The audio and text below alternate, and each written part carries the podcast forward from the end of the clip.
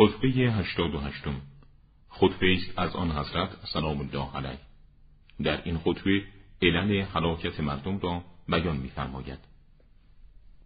پس از حمد و ثنای خداوندی خداوند سبحان هرگز جباران دورانی را شکست نداده اگر پس از مهلت و آسایشی که در آن قوتور بودند. و استخوان شکسته هیچ یک از امتها را جبران نفرموده است. اگر پس از قرار دادن آنان در تنگنای زندگی و آزمایش. برای شما مردم در مشقت و سختی هایی که رو به سوی آنها می روید و در آن حوادث بزرگی که پشت سر گذاشته اید عواملی برای تجربه و عبرت وجود دارد.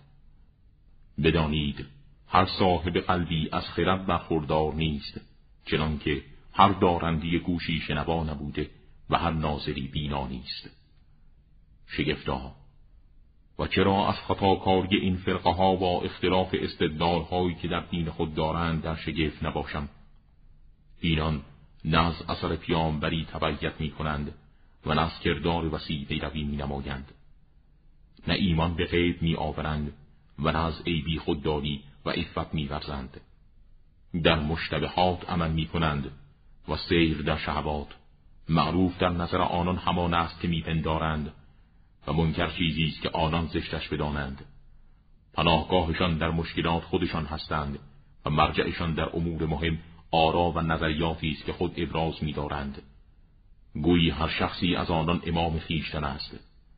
هر شخصی چنین میپندارد که در نظریات خود به تنابهای مورد اطمینان چنگ زده و دستاویزهای محکمی به دست آورده است.